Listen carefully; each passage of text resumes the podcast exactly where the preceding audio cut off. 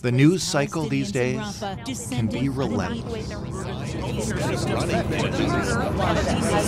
Let us help you with that. I'm Jordan Heath Rawlings, host of The Big Story, Canada's most interesting daily news podcast. Every day, we stop that news cycle in its tracks and examine one big story in depth, something that matters to Canadians. You can find The Big Story every morning for free at Frequency Podcast Network or wherever you get your podcasts. Find your frequency.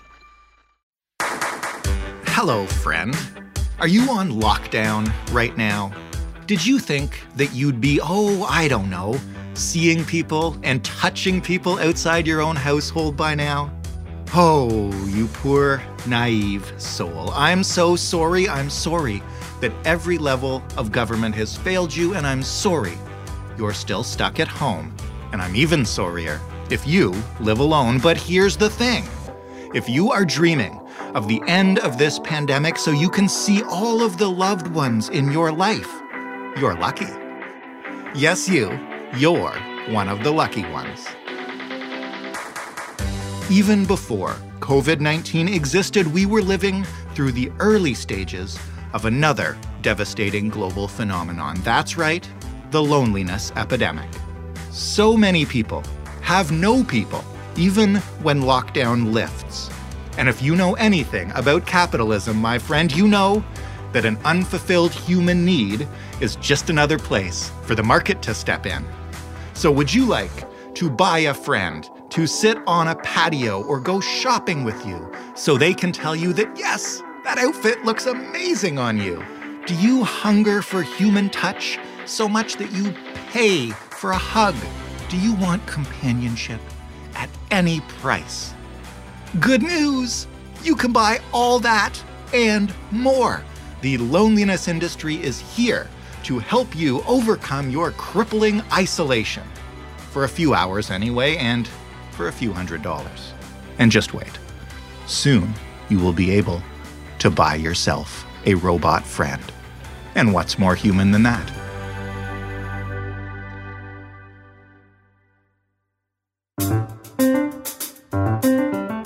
I'm Jordan Heath Rawlings. This is The Big Story. Brian Bethune is a freelance journalist who dug into the loneliness epidemic for Maclean's. Hey, Brian. Hello, Jordan. Why don't we sort of start? Because I know we're going to probably talk about the pandemic uh, in a few minutes, but why don't we start before the pandemic ever happened? Loneliness has been on the rise for quite some time, yes? Right. You could start at about 1800 if you wanted, according to some cultural historians. It's connected to increasing individualism. I mean, both sides of this is uh, we live alone a lot because the world forces us to, but also because uh, we want out of our families, away from censorious neighbors. We try to walk down the middle. Can we quantify um, in any way over the past few decades, maybe uh, just recently, how it's been rising? Yes, you can, because people have been trying to track it since uh, at least since the 80s and you'll find uh, answers to uh, social sciences surveys where people keep giving a fewer number, a smaller number of people they can rely on and trust. Uh, it's down to pretty much one now, and a lot of it is um, marriage. my spouse, that's it. And when that breaks up, or if there isn't, doesn't exist at all, uh, there's more loneliness. Uh, there's an Angus Reid survey in Canada, perhaps two years ago, I can't quite remember now, in which you get a large number of people who would be say they were lonely and isolated, uh, and substantial numbers who would say they're isolated but not lonely, lonely but not isolated. Those are the ones that really stick in your mind, who are surrounded by people but yet feel apart. Those numbers have been increasing too. I was um, almost catapulted into this topic by uh, by a book I encountered called uh, "The Lonely Century" by Noreen Hertz, who is a well-known British academic, sociologist, and economist. It's one of those topics you pick it up and you look at it and you go, "Yes, that is something that somebody should be looking at very deeply." And so um, let's see how good a job she's done. And I was fascinated by the ways in that the events that drove her to it and um, the path she sent me into further research over. Has it been increasing in any particular uh, demographic? I know, you know, anecdotally, uh, there's a lot out there about how, you know, men are worse at maintaining uh, close friendships and are, are more likely to be lonely. But, you know, any demographic groups, who is getting hit with this? It's doubling down on the elderly who have always spoken of it, just like suicide has always spoken, uh, spiked amongst the uh, elderly because they are lonely. Uh, but now there's more and more about people, uh, very young adults. Hertz started writing this book. One of the three things that prompted her was uh, for the first time in 20 years of teaching. So many of her early 20 students were saying they had no idea how to function socially with the other ones and felt kind of isolated. Where does that come from? I mean, uh, I'm assuming there's no simple answer. I'm tempted to blame the internet. I know it doesn't always work that way. No, there's no simple answer at all. I have this pet theory that I can convince no one of. I'll try it on you. Yes, please. Uh, and it has to do, I think, with the death of siblings.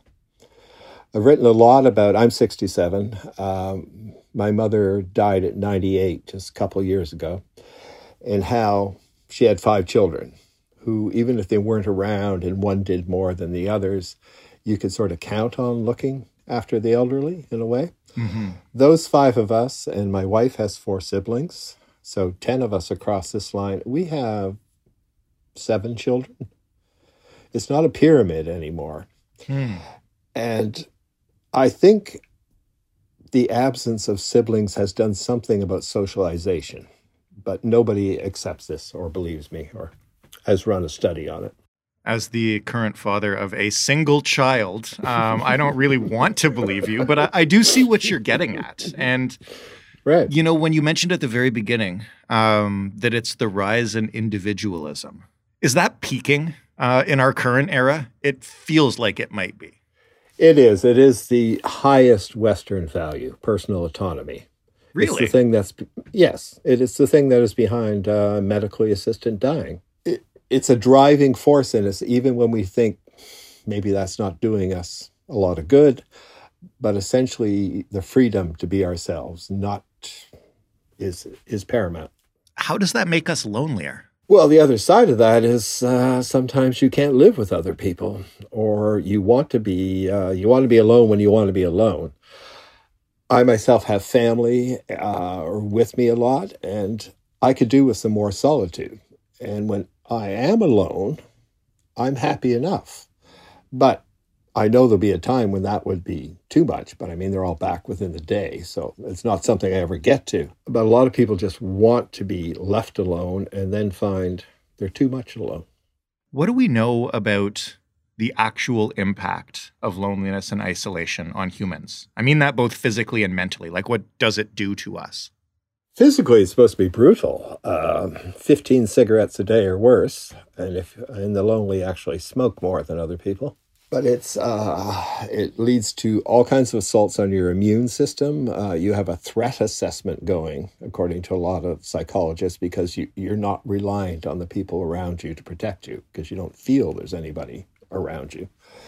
So uh, that inflames immune systems a lot. Uh, it's bad on heart overall very bad on your physical health. And we'll look at uh, the effect of the pandemic lockdowns. Again, we're being thrown into small groups, not getting out of them, and uh, domestic abuse of all sorts is spiking. Intimate partner violence, elder abuse, child abuse, all, all the numbers are rising. I'm glad you brought up the pandemic and isolation because one of the things I wondered about reading your piece and some other stuff on this is is enforced isolation uh, the same thing as feeling lonely, as in you have no one that you can rely on by your definition, right? Like it's one thing to be uh, a single person living at home and you might not have seen or touched another person in months, but you do feel, say, you have a sibling or your parents or or whomever that you know could help you. Like, is there a line between um, true isolation and true loneliness and uh, the isolation brought on by circumstance? Well, psychologists, some of them like to draw a distinction between isolation, which is a prosaic fact, you can measure it, and loneliness, which is subjective emotional state. But most people who see it as a wide ranging social problem, uh, socially, economically, culturally driven, find that a distinction without a difference. And people who have studied our online connections for 20 years now, there's no substitute for personal, for being there. We are physical beings. Do governments recognize the scale of this problem, uh, especially coming out of the pandemic? Do we know that they're working on this? Well, they claim to. So, whether they're doing anything, particularly, uh, there's a minister of loneliness in Britain, for example. What they might be doing, I don't know, because it would be um, look at the fight during the pandemic between isolation for safety reason and keeping economies open and you know that whole split between lives and livelihood. Anything that upsets the economy greatly is just going to be allowed to carry on. This is what you wrote your piece on. I'm glad we had this preamble because i think it's important to talk about uh, the loneliness epidemic in general. But you looked at something that has arisen in response to it? Maybe just start by defining the loneliness economy. Well, it's it's a phrase from Hertz's book that uh, fascinated me. What's going on? People see a need, a market demand for. Uh, if we're not being touched enough, if we don't have enough companionship, you can um, you can buy cuddles. You can rent a friend. You can buy companions. And these companions will get more and more like people, but won't be people because you can just turn them off, shut them down. They don't say annoying things, they have no demands of their own. Describe for me, if you can, um, what renting a friend is like. You spoke to a couple people who do it.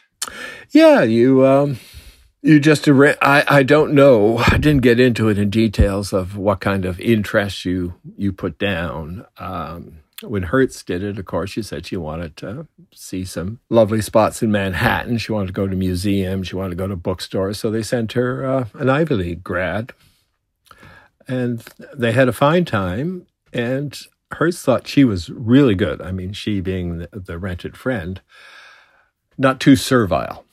Hmm. And uh, just a few times when she said, uh, when they went in the clothing store, she said that everything Hertz tried on looked great on her. Like that was a bit much. Right. was, wasn't quite fri- wasn't quite friendly enough.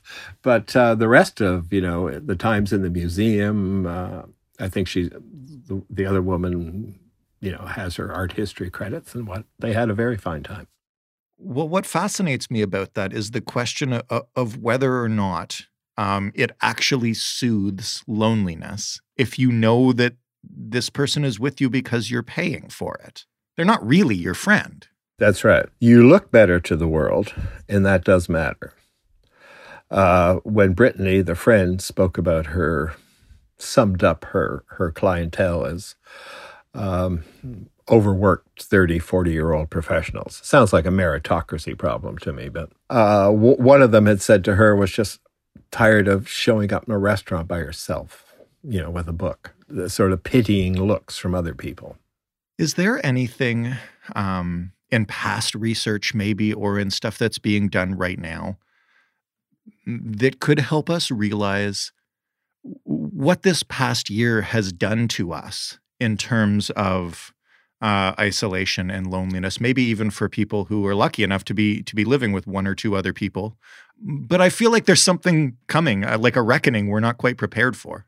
Took the words right out of my mouth. Yeah, we don't really know. No, I mean, I think you're you're dead right there. That uh, there there will be a reckoning on this. So much hidden violence will will come out. I think, but uh, a reckoning is a good word for it. We so much of what we did was kind of like a fake companionship go to the mall, whatever. Maybe a lot of that will change. That really wasn't doing that much for me, for instance. Is there any, and I'm, you know, I'm just asking you to speculate because you've done a lot of reading and talking about this, but is there any solution to this as an epidemic that doesn't involve a large scale change to the way we live and work? Because I feel like we've just been heading down the same path for quite some time. Yeah, I don't think there is. Uh, Hertz is quite good on because uh, I, I kept pushing her and the other people I spoke to is is not all bad in the sense that we want some distance, we want some autonomy, and then we regret, you know, there's this side and that side. It will take some kind of certainly the big transnational corporations, the way everything is getting delivered now, the, the destruction of local communities by economics.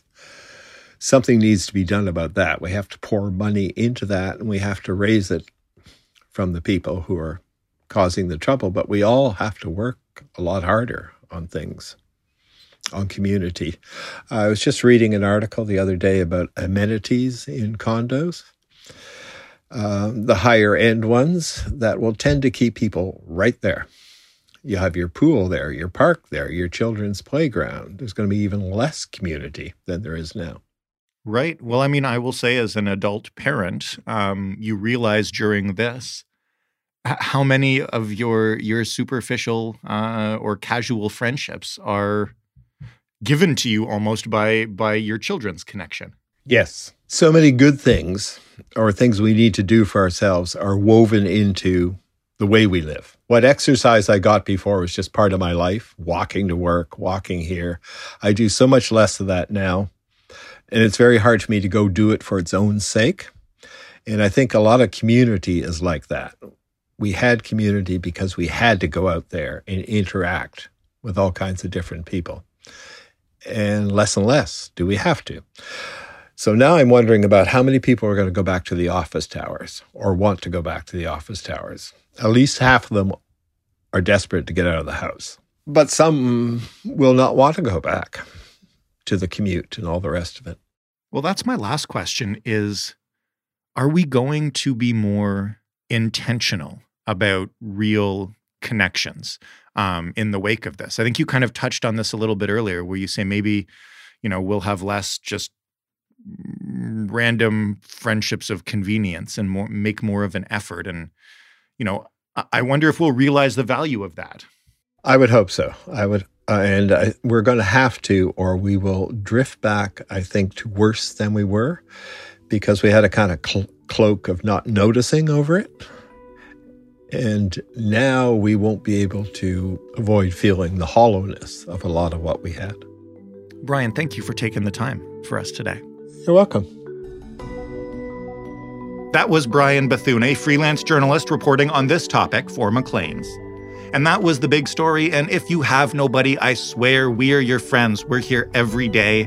We love you. You can talk to us on Twitter at The Big Story FPN. You can write to us via email, The Big Story Podcast, all one word, all lowercase, at rci.rogers.com. You can find us in any podcast player in Apple or Google or Stitcher or Spotify. Leave us a rating, leave us a review. Thanks for listening. I hope you're okay. We'll talk tomorrow.